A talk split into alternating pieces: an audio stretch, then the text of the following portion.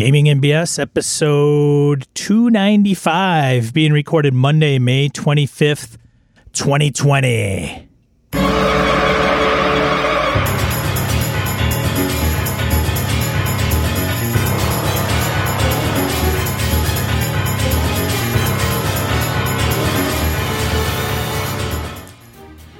Welcome to Gaming and BS, a tabletop RPG podcast. I'm Sean. And I'm Brett. Welcome to the show, folks. Welcome back, all our listeners. Thank you very much for sticking with us. And if you're new, hell, glad to have you on board. That's awesome. Sean, man, how was uh how was your long weekend? Relaxing? Oh, yeah, yeah. Any gaming? Uh, n- uh, let's see. What did I do?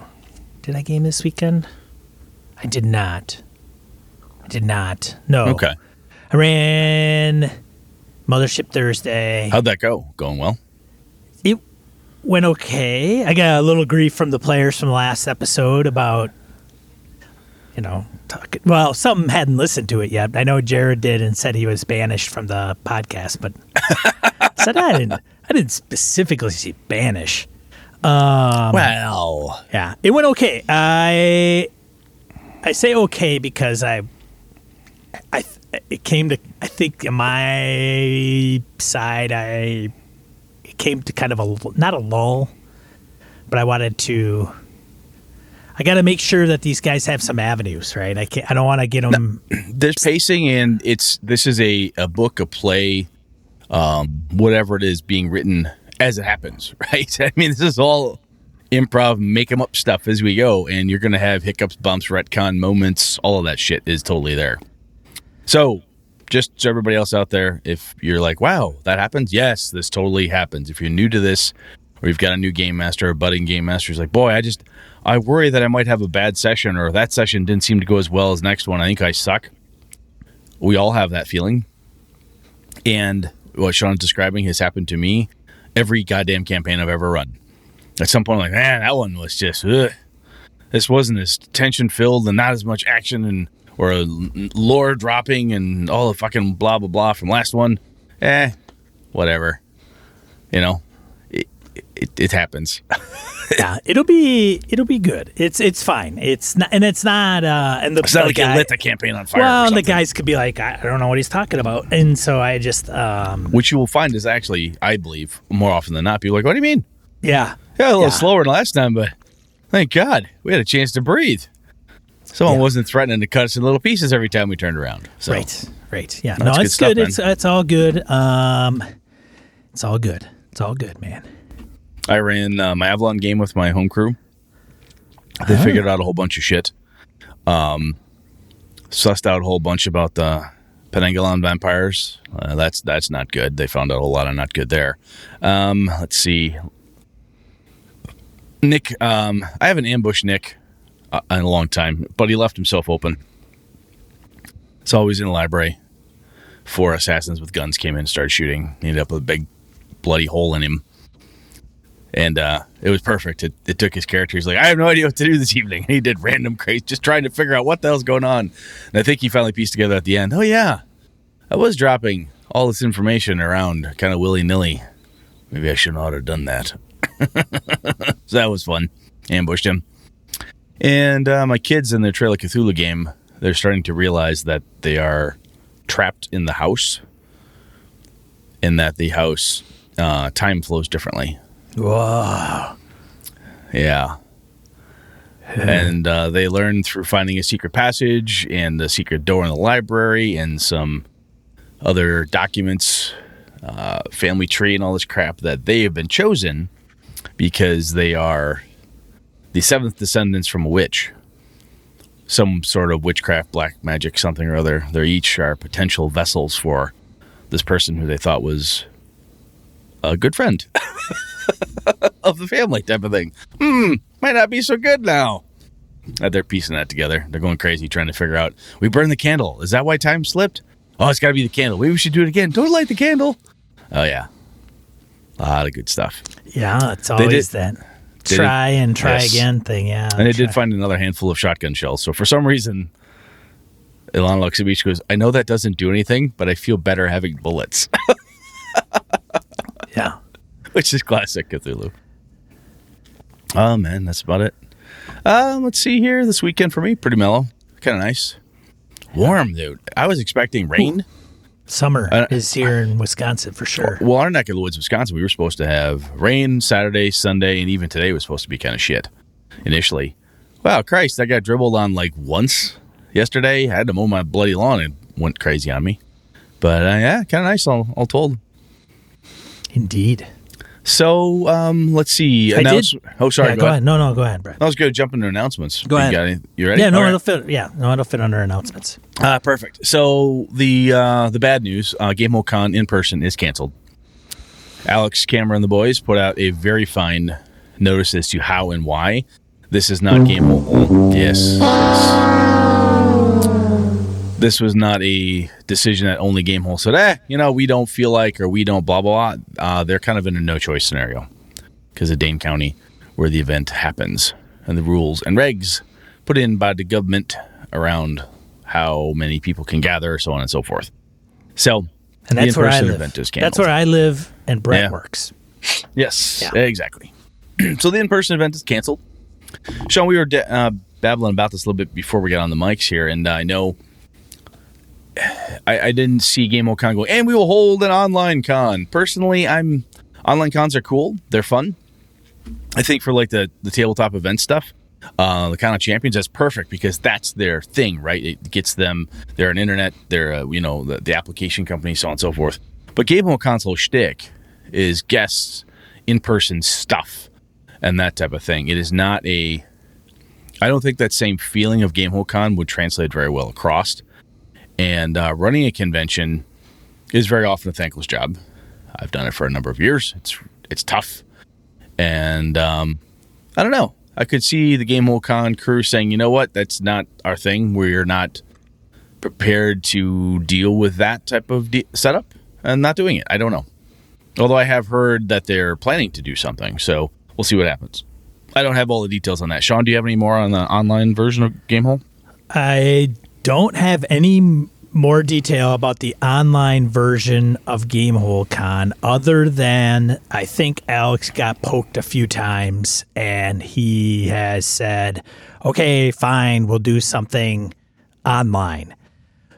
Um, so I, the unofficial word is that there will be an online version of Gamehole Con. Um, I, I was when the announcement came out was not a surprise to me personally.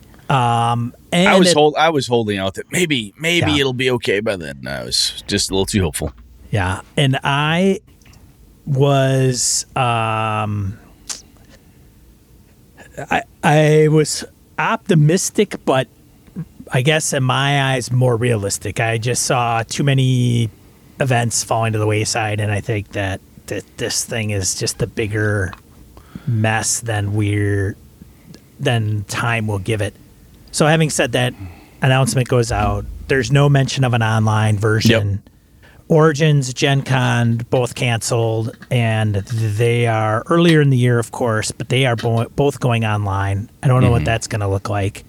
I I just part of me, part of me thinks Gen Con online, like they, you can't even get a room there without a huge amount of problems. How are they going to take their entire convention online? And just say Yeah. optimistically that 10 to 15 percent of their attendees decide to do something online, like run and play. It's a lot of work, man. I mean, organize a 60,000 convention. people, that's like 60, you know, 6,000 to 7,000 people. That's a lot more than any online conventions probably had in attendees this year total. So I so when that came out and it was like a no, I thought, well, it's November, it's October, end of October, um, and I thought, well, we could have one. You know, would would our BSer community want to An online thing. online and and it would be fairly easy. I mean, tabletop events doesn't cost us anything. This is my understanding. Like you could charge and then they get a percentage of Credit card fees, yes. yeah. That's how it works. Right, but you I mean, I guess you could charge whatever you want, right? Yeah, it you can essentially. It's been a while since I've set it up from scratch, but I have done it. Yeah. Um, the other piece on it. So my advice until if we find out that a game con or or whatever has a really cool kick ass online con setup, blah blah blah for signing for games, or whatever. Um, my hope honestly is that if that weekend is something I plan to do gaming for anyway, I might be able to run some games for my friends. You know, I, I've got a number of different people that I um, that I only get to see at the gaming cons. You know, right. I know I was going to run a Middle Earth role playing game for uh, Force of Gary and a handful of other people that we pulled together. It was going to be a Gary Con. Didn't work. I've always got, I shouldn't say always, but I have a Wraith game I've been looking to run for Dave Beatty and a couple other people, you know, off book type stuff. So that may be off book con for Brett that weekend. I don't know. Yeah. We'll see what happens. Well, and you know the it, it's like yeah, it's a whole different beast. You know that as much as I do, Brett. So I was thinking just to do it to get together with BSers on a dedicated date. And one thing that I was thinking is mm-hmm. that you know with uh, Con of Champions, yeah, um, I, I didn't run anything. I did pay for a badge to kind of help out tabletop events. I did get on Nola Burt's waiting list. He did have a slot open. I kind of missed it because uh, something came up, so that's my bad. Right, but when these things come up, like Chaos Con, DCC had, Origins had something. I think there was Cobalt Con. Um, there was a, a bunch of them we didn't even know about that had been virtual, and I thought, well, I could I mean, I could game with the guys. I'm gaming with the guys from Mothership. I'm gaming with my home crew, mm-hmm. uh, Tomb of Annihilation and Stars Without Number. True, true. And I think to myself, well, if I ran an online event for a quote unquote virtual convention, is it really that big a deal? Because it's not like hanging out in the lounge or waiting to see when Brett's game's going to be done so we go out have dinner yeah. and sit around a table and then join Hobbs and you know, whoever else, you know, uh, Tim Deshane and those guys that show yep. up and shoot the shit. So it's it's a weird. It's not. It's just a different beast, and I don't like the one I would want to do for BSers. Even if Gamehole Con happens, I would want us to to kind of promote it or do just our own thing, because one of the things we would do, I know for sure, would be just to have a hangout. Like we just get Zoom and get as many people that we can in Zoom, just you know, hanging out maybe we'll have a couple things to talk about, um, and just the people we interact through Discord and Twitter and Facebook and uh, through Twitch and things of that nature. Well, then we just make it one hour or two hours, and we just all hang out online together for a little while. Bring your cocktail of choice, and that, and then that's like the thing. And then we could still play games and have some of those folks that would want to play with us during the year but can't, maybe they set aside that one day or one afternoon and they get into different BSers games. To me, is probably. Uh, it's the scheduling. It's the scheduling piece yeah. where you, you put something up, people sign up for stuff, and so forth. It's the scheduling and sign up, which is where your tabletop events. So I think Sean, if you want to just take a look at it, they've got really good. You and I can talk offline yeah. from here, as they say in the biz and uh, see what we need to do. I think the the key is to not bite off more than you can chew. With yeah. anything like this, which is one of those pieces where I know people see like Gamehole Con, and when I was looking to re, when I helped rebuild, rebrand Evercon, I talked intensely with Alex about how he did, what he did, ideas, thoughts, told him what my con was originally about, what I wanted it to be, and a lot of his advice, which he hammered home repeatedly, was don't bite off more than you can chew. You only sure. have so many people, you only have so much you can do, and you don't do it all at once. So, this is one of those things where you hope to gosh you don't have to keep doing this, right? Like it goes back to normal at some point. However, I think we just we got to figure out what's the sweet spot. Like, okay, we're gonna have um these games. Sean and Brad are running here, here, and here. You guys want to run something? Figure it amongst yourselves. But we're gonna have a hangout from two to three or whatever the case is. Um, there's always a thousand ideas and, and tons of people who've got great ideas that we could do, should do, maybe ought to, should have looked into, but we can't do it all. Right. So I guess what I want to say from us to everybody out there is that whatever we do, it'll be we're going to try to make sure it's the best thing we can do, right? And uh, we don't want to try to have something cool set up and have it be a complete clusterfuck. That's what I'm saying. Yeah, and I wouldn't I wouldn't go crazy. Like I wouldn't. Well, I know. I mean, I'm just saying it, it wouldn't one of those be it wouldn't be much different than Brett's running a game on Saturday. Who wants in? Mm-hmm. Uh, Sean's running a game on Friday. Who wants in? Any BSers want to run a game? When are you running it? Blah, and just kind of probably organizing it through the forums and and saying, hey, you know, here's uh kind of everybody's what they're doing, how they're doing it, what and you know what they're using, um, what time, and how many people are signed up. And it's like literally just here's one event, here's the thread behind it, and organizing it, and that's kind of it. Like I don't want to get, you know, I don't want to get vendors and and No, speakers and seminars and blah blah No. blah blah blah. You know, that's Just if we did that, I would just yeah, I would just go to I would just attend like Gamehole Con virtual, and and maybe we still do that, but realize that one thing about Chaos Con or uh, Con of Champions is there wasn't a way to kind of denote like, hey, I'm part of Gaming and BS. I'm running this event. It was just an Oh, yeah. individual. There was no. I'm running it under this banner or anything. Yep. I'm not sure if that was intentional or they just ran out of the the amount of fields or what it was, but um, yeah, I don't know. Anyways, but that's Well, we'll, we'll see what we come up with, man. We got a little time. Yeah.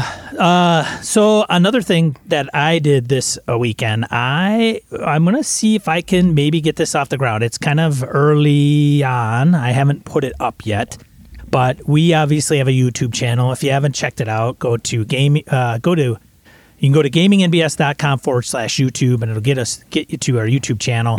And then I am starting up something called character gener or character creation. So what I'm going to do is I'm just I'm going to try to do it weekly. We'll see. This I've been known to fizzle out some of this stuff, but um, just take a role playing game and create a character, and then I'm going to put that up there for people to look and see. So the the purpose of that is one, I get some in depth into generating a character for a particular system, and two, it may help educate others, and three, it may give people, including myself, some inside uh, insight into the actual game. So this past weekend, I recorded. It's about uh, I think short of thirty minutes. Uh, I try to keep them a little short, but I did low fantasy gaming and created a fighter, and uh, just went through and said, okay, got to roll up abilities. This is what we do for ability checks and attributes, blah blah blah, and then for fighter, pick this. And so I'll be doing that. Um, some systems will be relatively quick, some maybe a little bit more in depth. But as I go, I talk about um, why it's important that you choose some of the things that you choose or the relevancy behind maybe you know okay there's a luck mechanic in low fantasy gaming what is what okay so you got these attributes oh Well, it's the shit that we ask each other right? when we're making the character for the new game, right? yeah If you sit down, okay, what what's luck for? Because I can buy like ten points of it. Why do I want to buy ten points? Do I want ten points of it? You know, Trail of Cthulhu or any gumshoe game is the same. How many points do I need? So I got sixty-five points to buy investigative skills. Should I just dump like ten? Is ten good? Is four good? What's a good number? And those are questions you get asked. And as the game master, like, oh yeah, it's no more than four. Three is fine. Blah blah blah. But no, that totally makes sense. I like Yeah. that idea. so it's That's just cool. character That's cool, man. generation yeah it'll just nothing too fancy character sheet you know and walking through the book step by step and seeing and it'll also kind of give people insight into how complex or how easygoing it is um, and we'll see how it goes i there's plenty of material like if i decided to take one system and create like a, a different class for each Just go through every, every every core rule PDF on- Right. on your Mac and uh, just make one character for each of those. right Uh, see you in 2025. And you'll be about halfway through. Yeah. so I probably will start asking like, you know, hey, what do, what would you like me to create? Like what what you know, what do you want me to to go ahead and put out there? Some folks that have done this and played in role playing games are going to be like, "Ah, that's nice, Sean," but others we'll see. So Man, I watch my Twitter feed occasionally, more than occasionally, pops up with the "Hey, I'm new. Is this an okay build?" Oh, I played my character only to find out that I wish someone would have told me. I see these things, Mhm. you know. So it's one more. It's one more source, and sometimes you know I could tell you 16 ways from Sunday, this is how you should make your gumshoe character. And then Sean tells you, and it's Sean's voice, the phase of the moon, and the fact that it's Sean and not Brett, you're like, oh, that makes total sense. I'm like, damn, dude, I told them the same thing. How come they listen to you? Eh, it happens.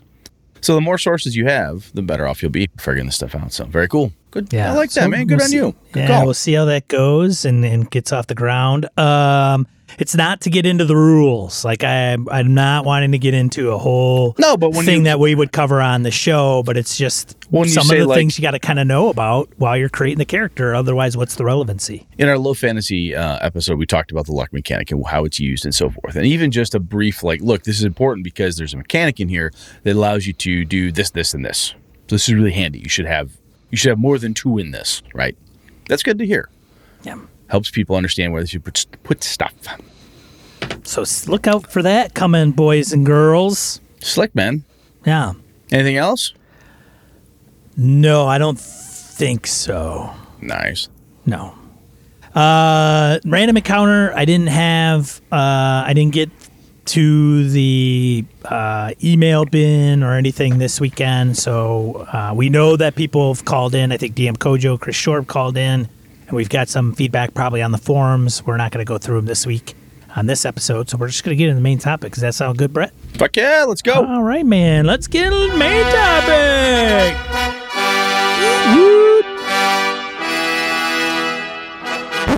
All right. So,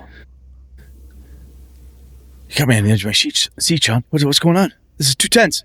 Ah. Anyway, so we've talked about tension and uh, holding holding stuff up, and basically last episode two ninety four, we basically said, if I remembering myself right, damn, that sure is cool. Boy, do that. That thing. That's awesome. See you. Good night, everybody. Which is not overly helpful for how the fuck you actually do the thing that we asked you to do, or told Well, you is really cool. I We had that hit- in we the back of my mind, but I'm looking at the clock going, well, it's been an It's getting hour long, and we getting haven't got, gotten to the, hey, this is what you could do to create tension in your role playing games. So we talked about it after the show. We're like, what should we do? And I'm like, hey, how about we go back and give some ideas and hints? We hinted a little bit last time. So let's go past hinting into something that we're actually doing, something tactical that you, as the GM, and honestly, as players too, and from my perspective, if you're at the table, anybody there can help build this stuff up, right? So talked about how it's good fun to have. That's great. Now let's talk about ways, methods, means, policies, devices, formats. How the hell are we doing it? Like So sh- this. Yeah. do, it, do it like this and like that. And, uh, All right. So I'm, I'm going to lead off with uh, confined space. I mentioned this last time. And one of the things I mentioned was if you had in my Avalon City campaign or other city campaigns, or if it takes place in a, in a siege, I described that a few times where I run a game when you are in an inn in the middle of like the last inn in the in the outpost in the wilderness or in a keep somewhere, and suddenly undead are besieging you or orcs and they want something from within. And the idea is to ratchet up the pressure from outside and then have pressure inside. It just becomes this wonderful cauldron of pressure and tension, trying to figure out what's going to happen. Will you survive? Do you kill the orc chieftain? Does the ne- necromancer win? Do you find out which one of you has actually been poisoning the cook in the background or what dark secret so and so has? That's all cool. I think, and that came to my mind when we talked last time because Sean's running Mothership, and Mothership is on a ship, right? confined space is how he's doing it. And as I said, in a city campaign, you're confined in a way by either the walls of the city, the actual physical boundaries, or even Avalon being a big goddamn city, the neighborhood you're in. You have a boundary. And one of the ways I've done that in Avalon, I'll tell people it's god awful huge, god awful wide, length, height. Holy shit, goes down forever and up, and oh my god. They said, but this story's about a neighborhood. Oh, and maybe the surrounding neighborhoods, but basically it's about your neighborhood. And this is where we will start. And reminding people as you go along what's in the neighborhood, neighborhood, neighborhood, your local area, that type of thing. Using that language, and you don't even need a thesaurus to go over neighborhood versus, you know, connection of buildings or whatever other phrases you want. But reiterating it helps to put a sense of confinement around the group. Even if you take something larger, let's say you've got a group of people that have um, that are leaving the Shire and they're supposed to go to this big mountain of doom and so on and so forth. What you're doing is you're confining what's going on, in my opinion, to the characters themselves. Where they happen to be is where the focus is. You're not breezing through the outdoor encounters, right? The travel, the so on, and the so forth. You're dealing with that stuff. Each piece um, has has importance to it, and you keep it confined. Excuse me. So when an encounter occurs in the wilderness on this massive trek across this wonderful sandbox you've made, they're at a rock outcropping. They're besieged by wargs. They fight them. They feel confined to that space. There's no like, well, fuck it, we'll teleport and bo- boogie over here. Oh, we can just leave. The things are happening, and because of the way you've described it, you make it feel like the player characters need to stay here, and this is the uh, this is the theater in which they get to operate. Sean, does that ring true to you, or do you think I'm off?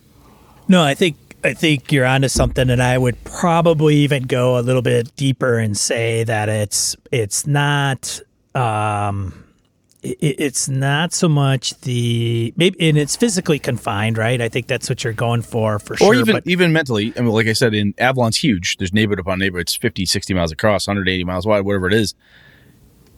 Just thinking you have to stay in your neighborhood because for whatever reason you've had that drilled into you. That's what I'm saying. right.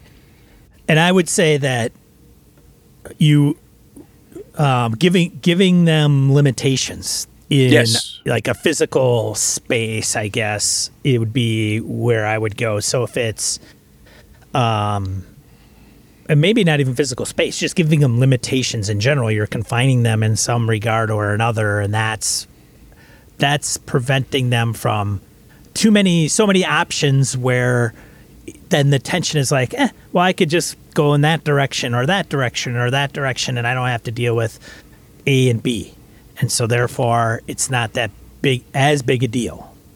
It's like the and you know mothership is a dungeon in space, right? It's a space dungeon in a way. It and dungeons dungeon. dungeons are classic confined areas, right? However, um, sometimes that pressure doesn't get ratcheted up until you realize your your tunnel out is collapsed. You're lost in the dungeon. Something about the exploration has gone wrong. You fall through a hole. You get teleported somewhere. Something crazy happens. So I like what you're saying. The other thing I, I want to throw out there is that we started coming at this from the game master perspective, but let's if you're a player and you know this you can feel this happening to you, right? You're watching this happen. Oh, Brett said the word neighborhood. Everything seems to be in the neighborhood. So on and so forth. Oh, and Sean says we're on the spaceship and this is what we're supposed to do. It is okay for your character to say, I want to get the fuck off this rock, man.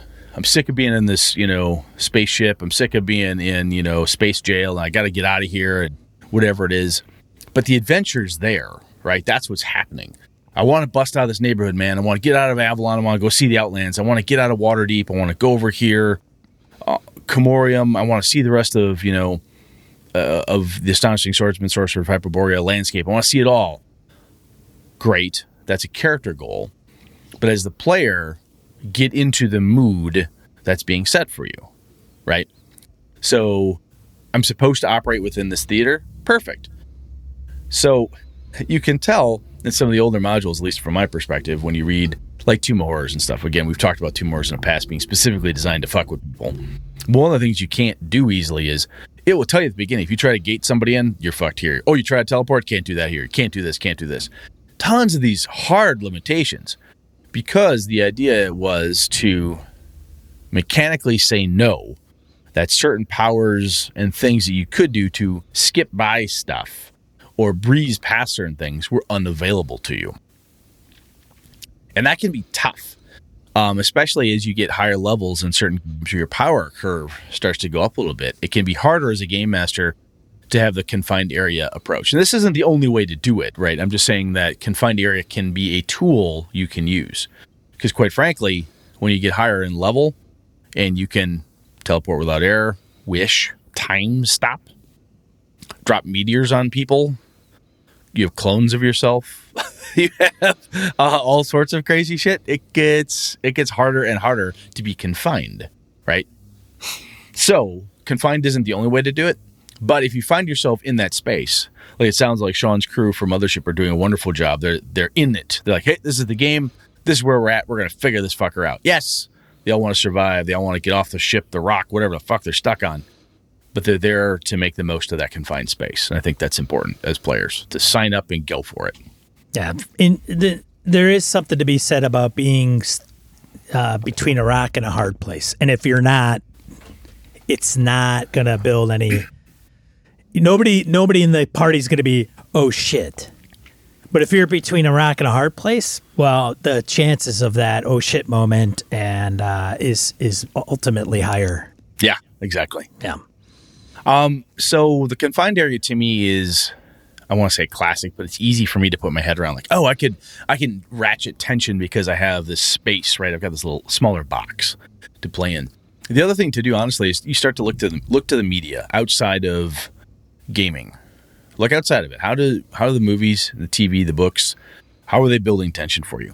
Look beyond horror. Um, war movies, Lord of the Rings, Jason Bourne. Jason Bourne, um, depending where you're at, travels all over the goddamn place. And one of the ways that those, when Jason Bourne is hopping around, spoilers for the very first movie, if nothing else, wakes up in a certain area, goes point A, point B, point A, point B. A lot of times the travel between the two is really pretty lickety split. Not a lot of like, oh, he's been found or whatever might be going on. But the real action scenes, every time there's something happening, it's in a local localized spot. This is the meat. This is how the parameters are. This is where he can operate with. There is a um, he's supposed to meet a guy. He's got him set up. I want you on this bridge at two o'clock. You'll take your jacket off and put it on the ledge. You'll turn around three times and walk over to the post office box. Blah blah blah. It's a very confined. The action there is a is local. So what's happening there is there it's kind of a callback to the confined area in a way, but they're building tension being a modern setting by being a thriller movie. So look at your thrillers, the books, the spy movies, whatever. How the hell are they building tension? One of the things I like doing about those are when the characters are making their skill checks, you can narrate from outside, right? So in your Shadowrun game, you're trying to break into something, you're trying to work your way past it. They roll, and every time they make it just barely, right? Or they just barely fail, or you want to juice them a little bit with uh, like, oh my god, that was so close. You have the guard walk up. Wait, what? What was that? What's going on? I don't know, man. Clomp, clomp, clomp. Gets closer to you, but he turns because he was distracted and he walks away. Oh Jesus, thank God! I can't believe he. Oh, it's so close. You could feel the guy breathing on me. I was hiding behind the stupid dumpster. I can't believe he didn't see me here. Well, you did roll a, roll a 05. You know that was uh, pretty lucky. You can use those lucky moments and narrate them in you know? And sometimes it's when the characters roll by don't by not telling people what their chances are is a way to do it. Um, so what i'm getting at here is from the thriller is they look at stuff and like okay it's a one in a million shot or i gotta figure this out. I've got to get from this roof to that roof. Jump. What do i have to make to get it? Just give me a roll. You know what the number is. You got it in your head. Or even if you want to do something as as corny as fudge it and they're to make it anyway you can roll that die, or however your game system works, and then narrate the results of the die roll. Because oh, oh, that looks good. That's a 17. Is that good enough? And you, all right, let me think. All right, here's what happens. That has a lot more even players on the edge wondering what the result is going to be than a give me a 15, 15 or higher, you get across the roof. Click, yay, 16, I'm done.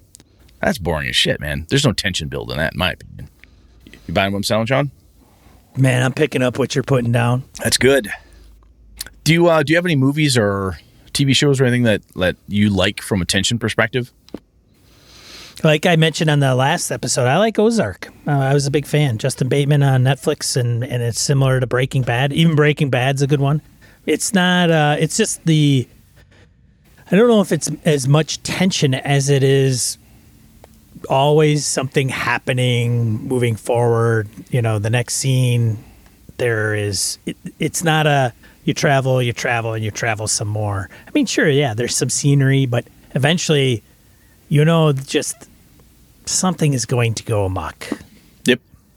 And just throwing that at the player characters and having them react. I mean i think if we as game masters and, and many people have preached this on, on different shows and in books and tweets and articles and blogs and everything. Uh, about how to game master. I mean, give the players a bunch of problems and have them figure out the solution. Yeah, absolutely. So, And to have the problems put clocks on them, yeah, yes, so the problem will occur after a certain point. You'll deal with the fact that you that you have a flat tire, or what something's going to happen. You will deal with the fact that the guy in the trunk is waking up, or something's going to happen. Right? This is all shit you got to deal with. When I I bring up war movies, um, and it kind of reminds me of even Lord of the Rings films and stuff. The, one of the ways I've done it in combat to keep tension in in combat going and uh, to kind of the everything happening is instead of rolling the dice and saying I hit you, you take ten points of damage from the chieftain. Instead, you narrate the ogre roaring up, flinging orcs left, right, and center, and he just barreling after your barbarian. That big stone axe comes up and he swings. I roll the dice. Oh Jesus! He just misses you.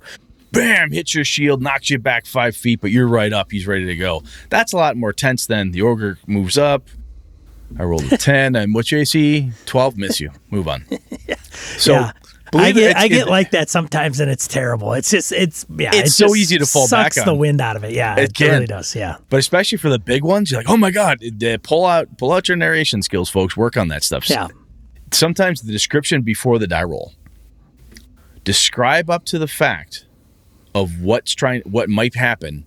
You see this D20? This is going to tell you how hard it hurts. Click. Motherfucker rolled a two. Oh yeah, roll a two, and you could just hear Jeff roaring in the background. You know, happy as hell, describing it up to the minute. Roll the dice, frickin' pace you, man. Boom, he hits you, rockets you across the. You know, that's cool stuff. yeah. And the other thing in in the in the films, um, or any of the thriller type of thing, something's about to happen. The bad guy comes up, your weapon's jammed. He's putting that gun down right to your head, and pow! Your buddy, the sniper, takes him out. Holy shit! I thought I was smoked. Yep, got a friend, took him out for you. Crazy shit happens. Yeah. But anyway, that's again tension. Um, one of the other things. Oh, sorry. Go ahead. Somebody in the forums, and I can't remember who it was. I don't know if it was Gabe or or you know who's Carl, but they said whip out the uh, egg timer or the the sand in the hourglass, limiting you know their their time to decide and ponder something that the actual player right.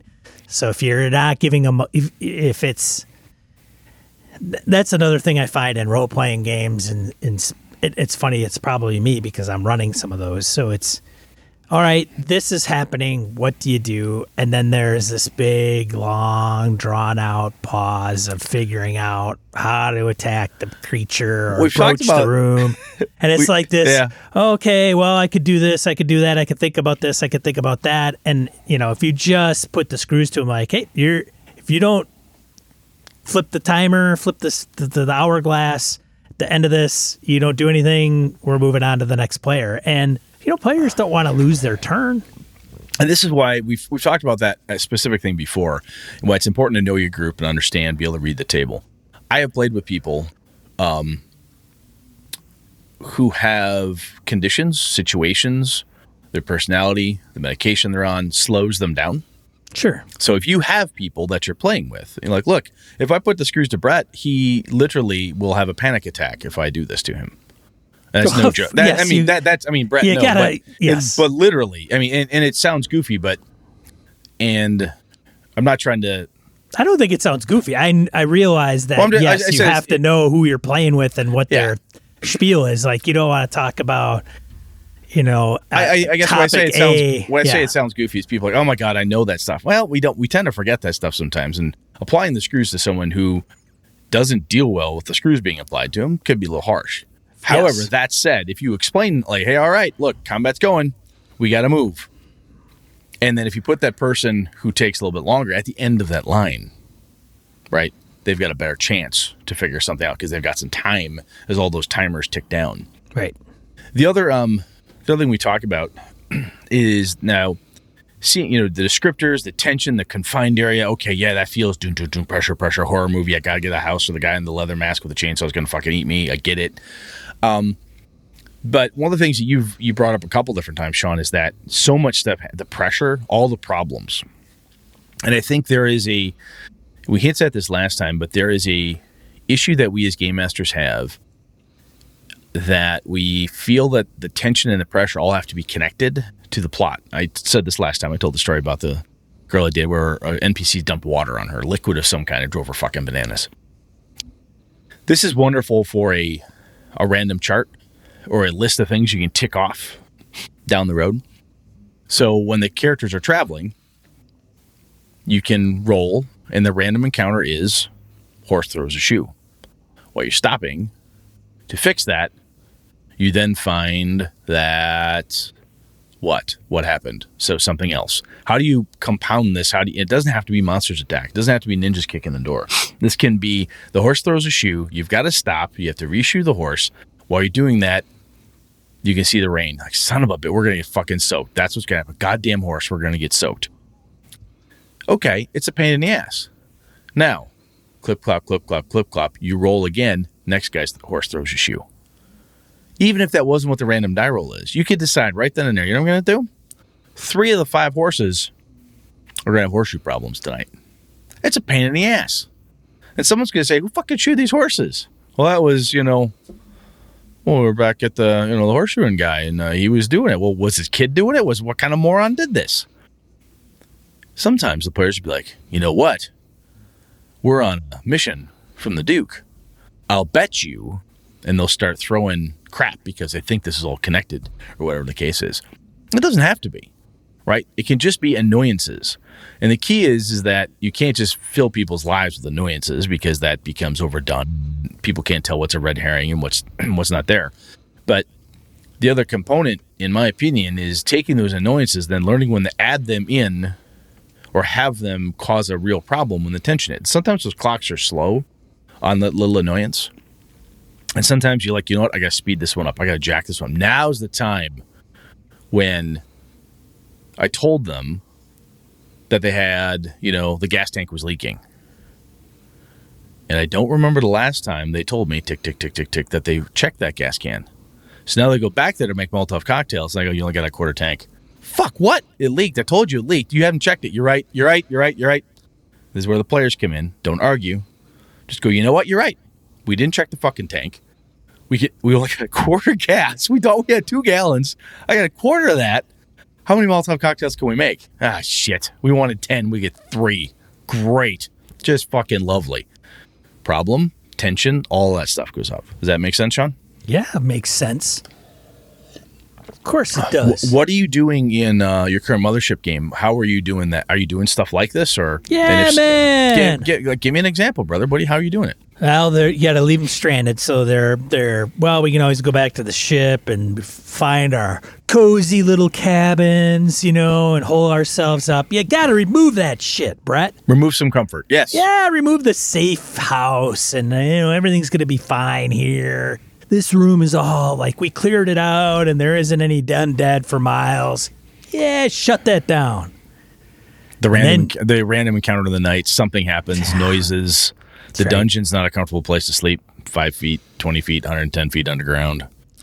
I think uh, another thing is you got to get them thinking about stuff, even though it might mean something, it might not mean something. So they, hey, you're who's who's what's the watch? Like, hey, who's who's what's the watch schedule?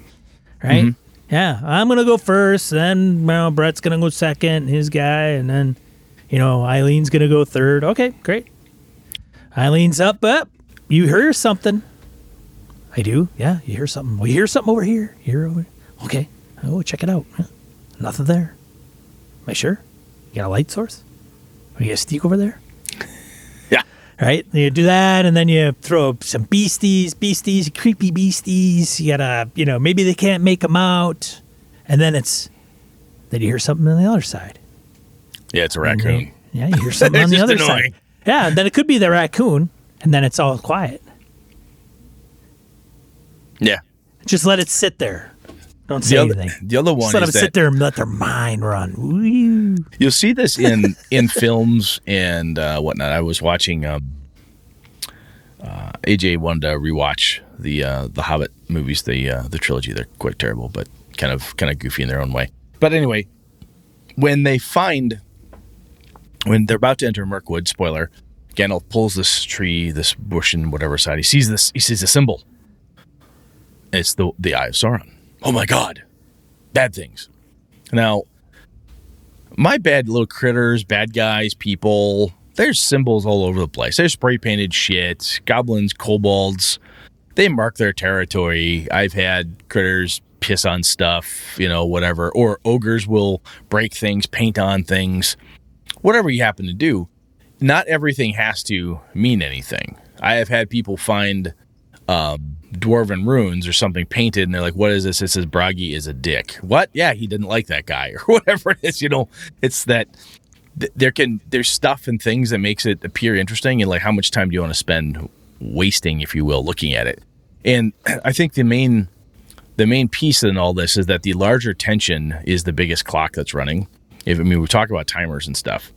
So I mess with people. I take away their horseshoes. Uh, their camp is flooded this night. They lost their tent in the storm. They're miserable. They're uncomfortable. But there needs to be a reason why that fucking matters, other than it's nature. And nature sucks sometimes. Yeah, I think there's a difference between an annoyance and tension. Yes, this has to be something.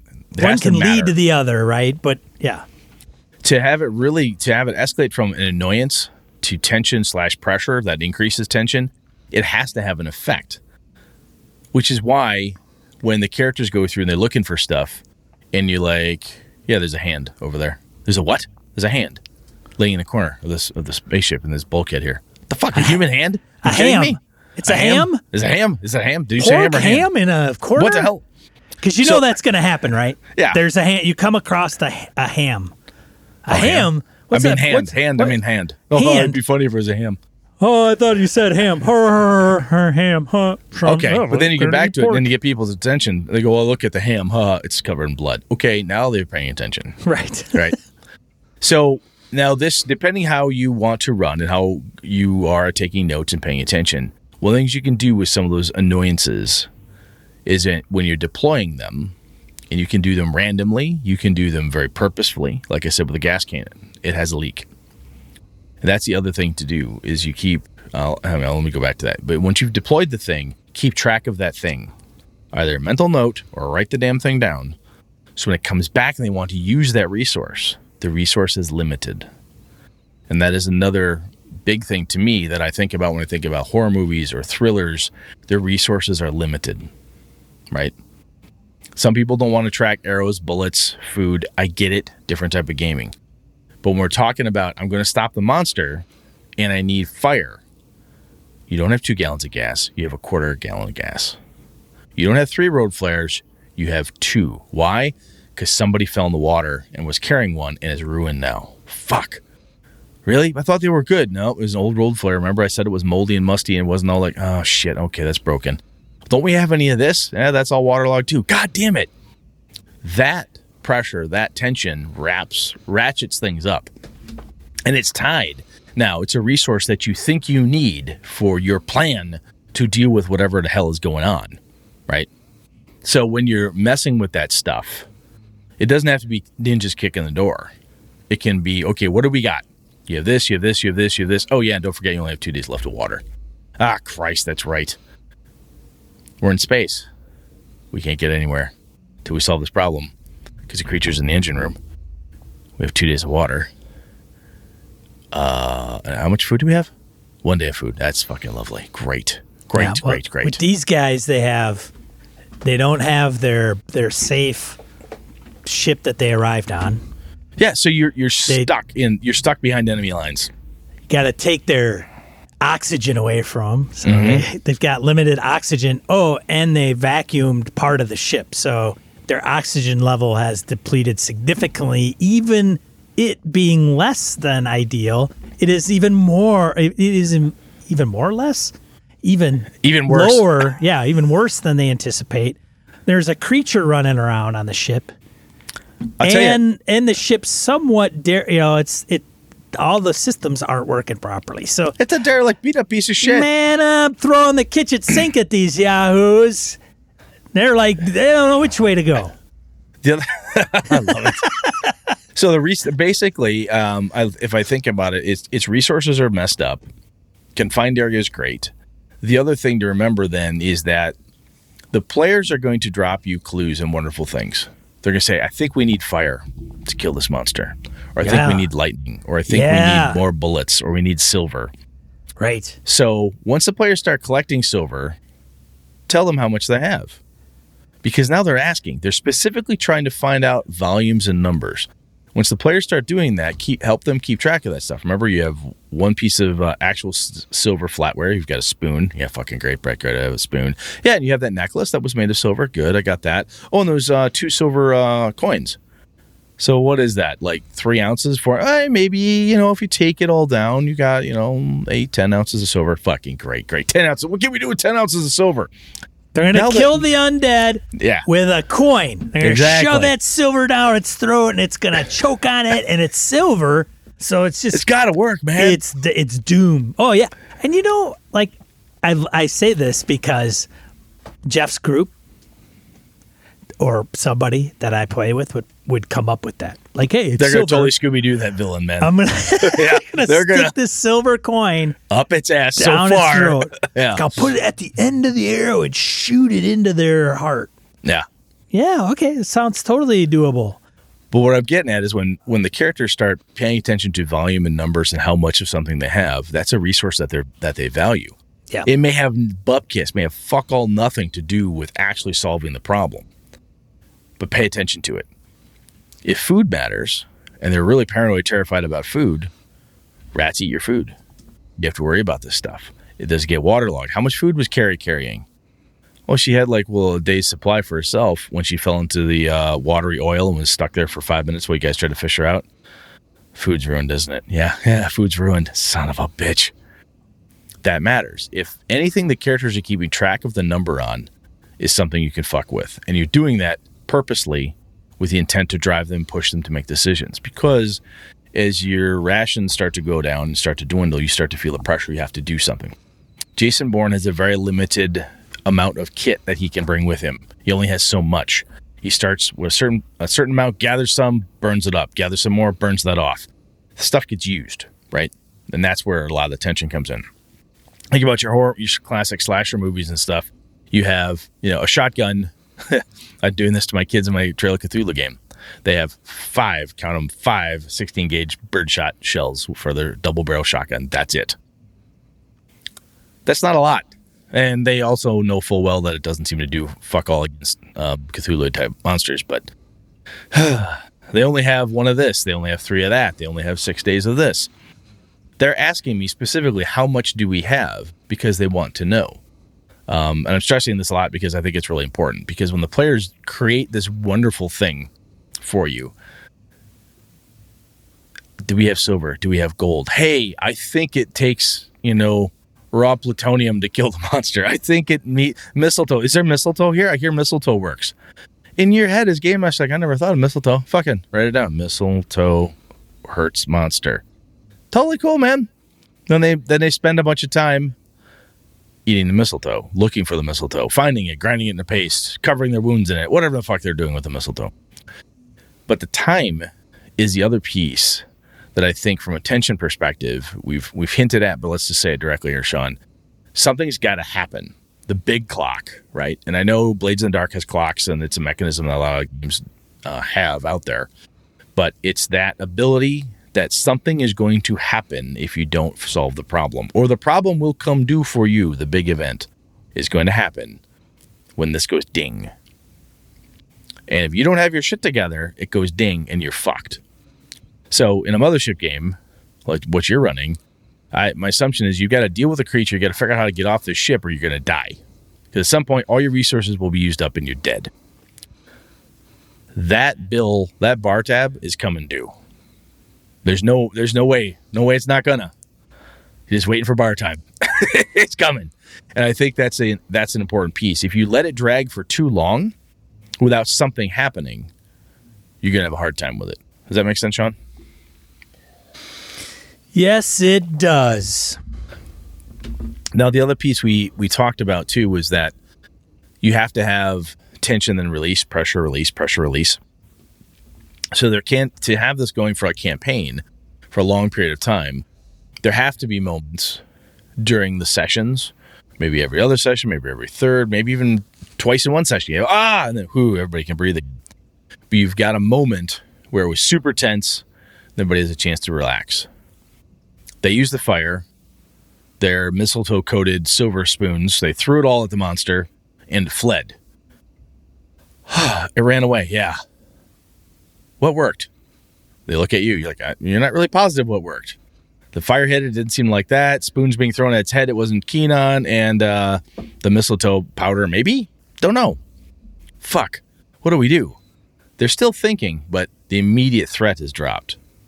The big clock is still ticking. The big event is still going to happen, but the immediate threat has dropped, and that is um, that's important because if you can have a complete ramp up at a con game, you can do this where it's just nothing but tension, nothing but tension until the four hours is over and everybody's just exhausted and sweating bullets because hey, it was four hours of nothing but tension.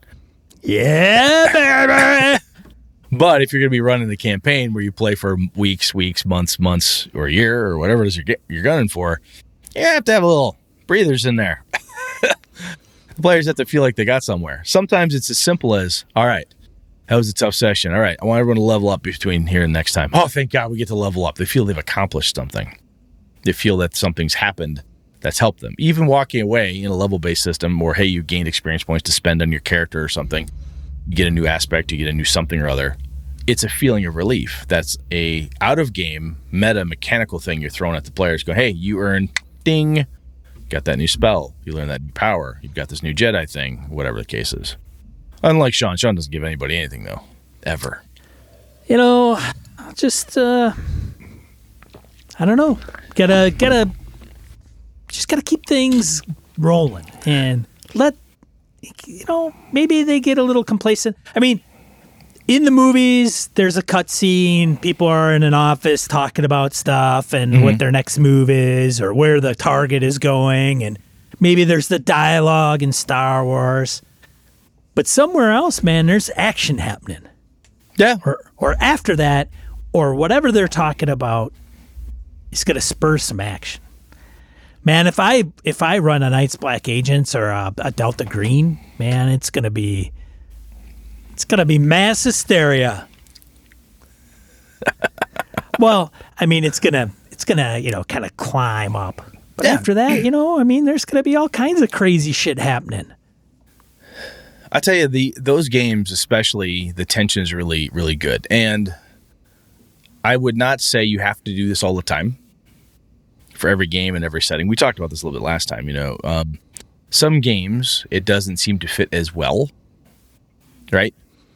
Um, and that's totally fine. Not every game and not every group of players likes this shit either. And some game masters like, boy, I feel like I'm just fucking with people to fuck with them what you're doing is applying pressure and so on. You're creating an environment to make action happen and and get people immersed, if you want to use that word. So we're feeling this cool thing and so on, and that they're in it to win it. And they really got to make use of all the small little bits and pieces, the two match matchsticks they have left. That's all they have. Um, that that can be fun. Some people like that as a palate cleanser. Some people don't like any of that shit at all. They like to watch the movies, but they have no intention or desire to play the game that does that. So again, I think before you have ninjas attack, before you do anything like that, before you work on the tension, an important piece is reading your group. You know, how are they doing? What's going on? Sometimes it's a matter of are they turtling, right? Where they're not doing anything because they just flat don't know what to do or they're too petrified to move or they're they think the safe house is the safest place ever, which is always stupid because you can blow that fucker up. Blow And- it up, baby. Make a move. Get a get a wandering monster through there. Bulldoze it down. The other thing to remember is as players, your game master's a shit ton going on. She, she, he, whomever, they can't remember it all. So when you see your game master, they're working on this thing, there's stuff happening. This could be a great time for you as a player to raise your hand and say, I, I got to call my mom. What? my, my character, I've got a flaw. It's been three days. My mother's worried sick. I've, I'm willing to bet that's what all those voicemails are on my phone that I've been ignoring for the last three days. Well, see, in some games And like, there's oh, really? mechanics. Yes, there- there's mechanics that, that facilitate. Right? It's That's the, where I'm getting the at. stress. Yeah. You know the threshold, all that stuff, and then But sometimes players, stuff we get, we, to go awry. we get a little complacent. You know what I'm saying? Yeah. Where it, there's all this cool shit's happening. The game master is just ratcheting and ratcheting. Oh, they're doing all this stuff. But it's time sometimes where we as a players gotta go, oh yeah, that's right, we're playing a Cypher game. I should allow or tell the GM you could do an intrusion. I should help them. That's what I'm saying. When you look at that character sheet and realize, wow, you have a disadvantage. You have this DM NPC who's attached to you. Whatever it is, bring it up because it can be helpful for the game master because sometimes it's just a break from the game master having to think of all this pressure and tension and putting all this stuff on you is to say look i got to split man. Why? Because i i need to to take my kid to school. I need to do this thing. Well what do you mean? We're in the middle of look this i, I have no choice. This bond right here. I'm going to ignore this but hey just so you know sean i get two points of stress. Really? Yeah i just realized i've ignored calling my mom for the last five days. Fuck really? Yeah dude i take five points i take five points of stress whatever hey this happens and the player's like, oh shit, why didn't you say I forgot? How could you fucking forget? I just forgot, man.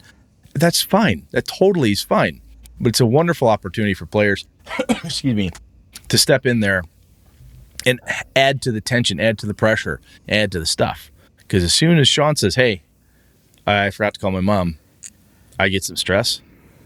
The game master gets to look at everybody else and say, anybody else missing anything? You over there? And Eileen raises her hand and goes, yeah, me too. I forgot to do this thing oh shit, you know, says Cody, I, I, I screwed this up. And it's not like we screwed up, right? I'm using that uh, jokingly, but we get to look at that stuff and as players say, yeah, you know what? Yeah, let's get in on this shit. Yeah, I got five disadvantages I, have, I forgot I had for the last six sections. Fuck all. Yeah, let's throw it down there. You know, I think it's a great opportunity when this stuff is happening for the players to help keep the action going and to help keep the tension going because it's not always just the game master's job to do it. Some players have a hard time remembering that stuff until you ask them. So maybe on that GM checklist, maybe on that random chart, you can go through and say, you know, pick a player with a fucked up background and nail them. Whatever you write down. Um, but it's an opportunity for some of those bills to come due. Those clocks tick over, ting, and then you got to go deal with it. Fair enough. Yeah. Anything else you got, man?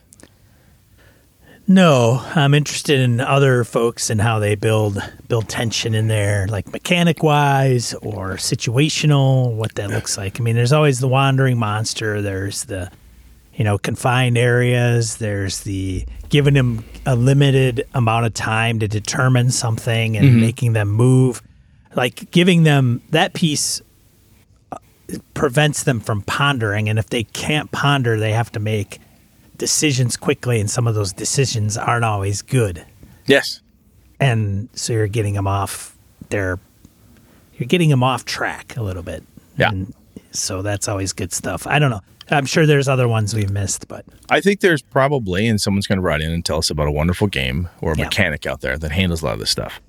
I am still enough of a believer that a lot of our GMing or GMing uh, skills are things we practice. Mechanics can help, but saying, okay, I have to roll right now to see if there's tension, will destroy tension. Smoothly implementing tension and pressure mechanics is the key, to me anyway, for how I enjoy my games or how I enjoy to run and how I enjoy playing. It's the smooth, unobtrusive implementation of those kind of background meta mechanics, which can be tricky and sometimes everybody gets into it and they're in, in, the right mode when that meta okay i take a dark side point. Oh shit we're, we're in trouble now. We burned too many stress. And sean what happens?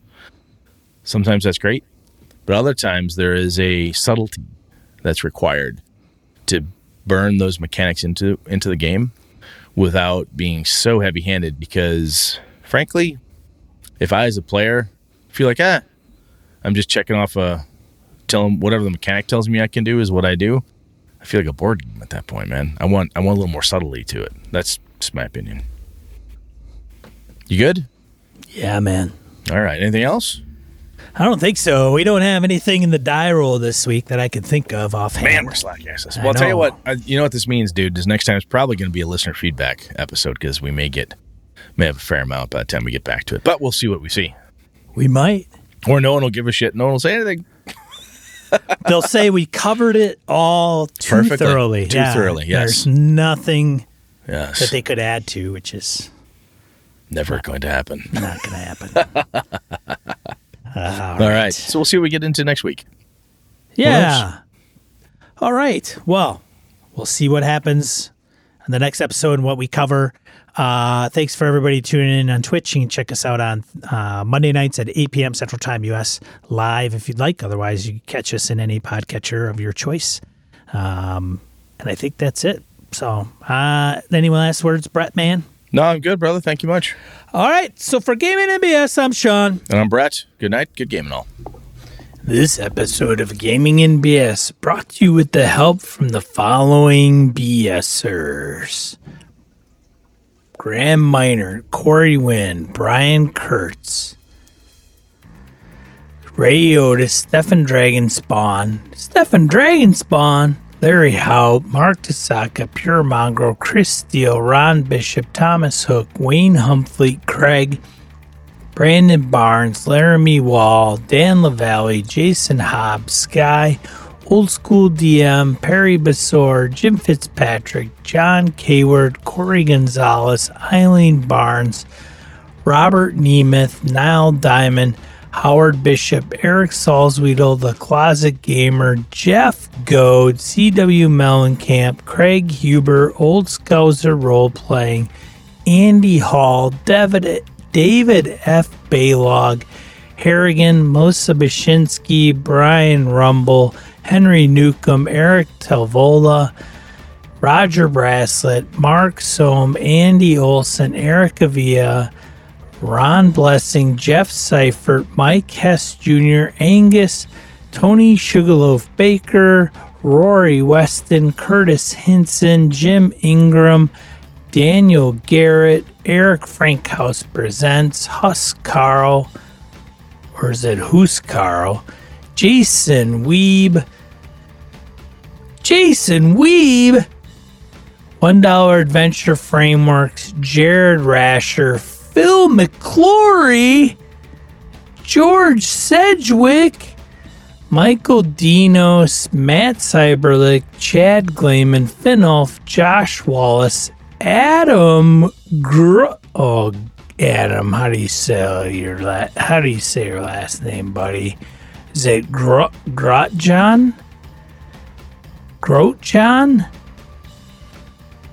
Yeah, Adam. Corey Welch, Mirko Froelich, Rich Wishon, Joe Swick, Curtis Takahashi, and Aaron Ralia. Hey, liked what you heard? Maybe? Well, tell somebody. Have them go over to gamingnbs.com forward slash subscribe and have them subscribe. Give us a listen. Thanks, BSers. This has been a Litterbox Studio production.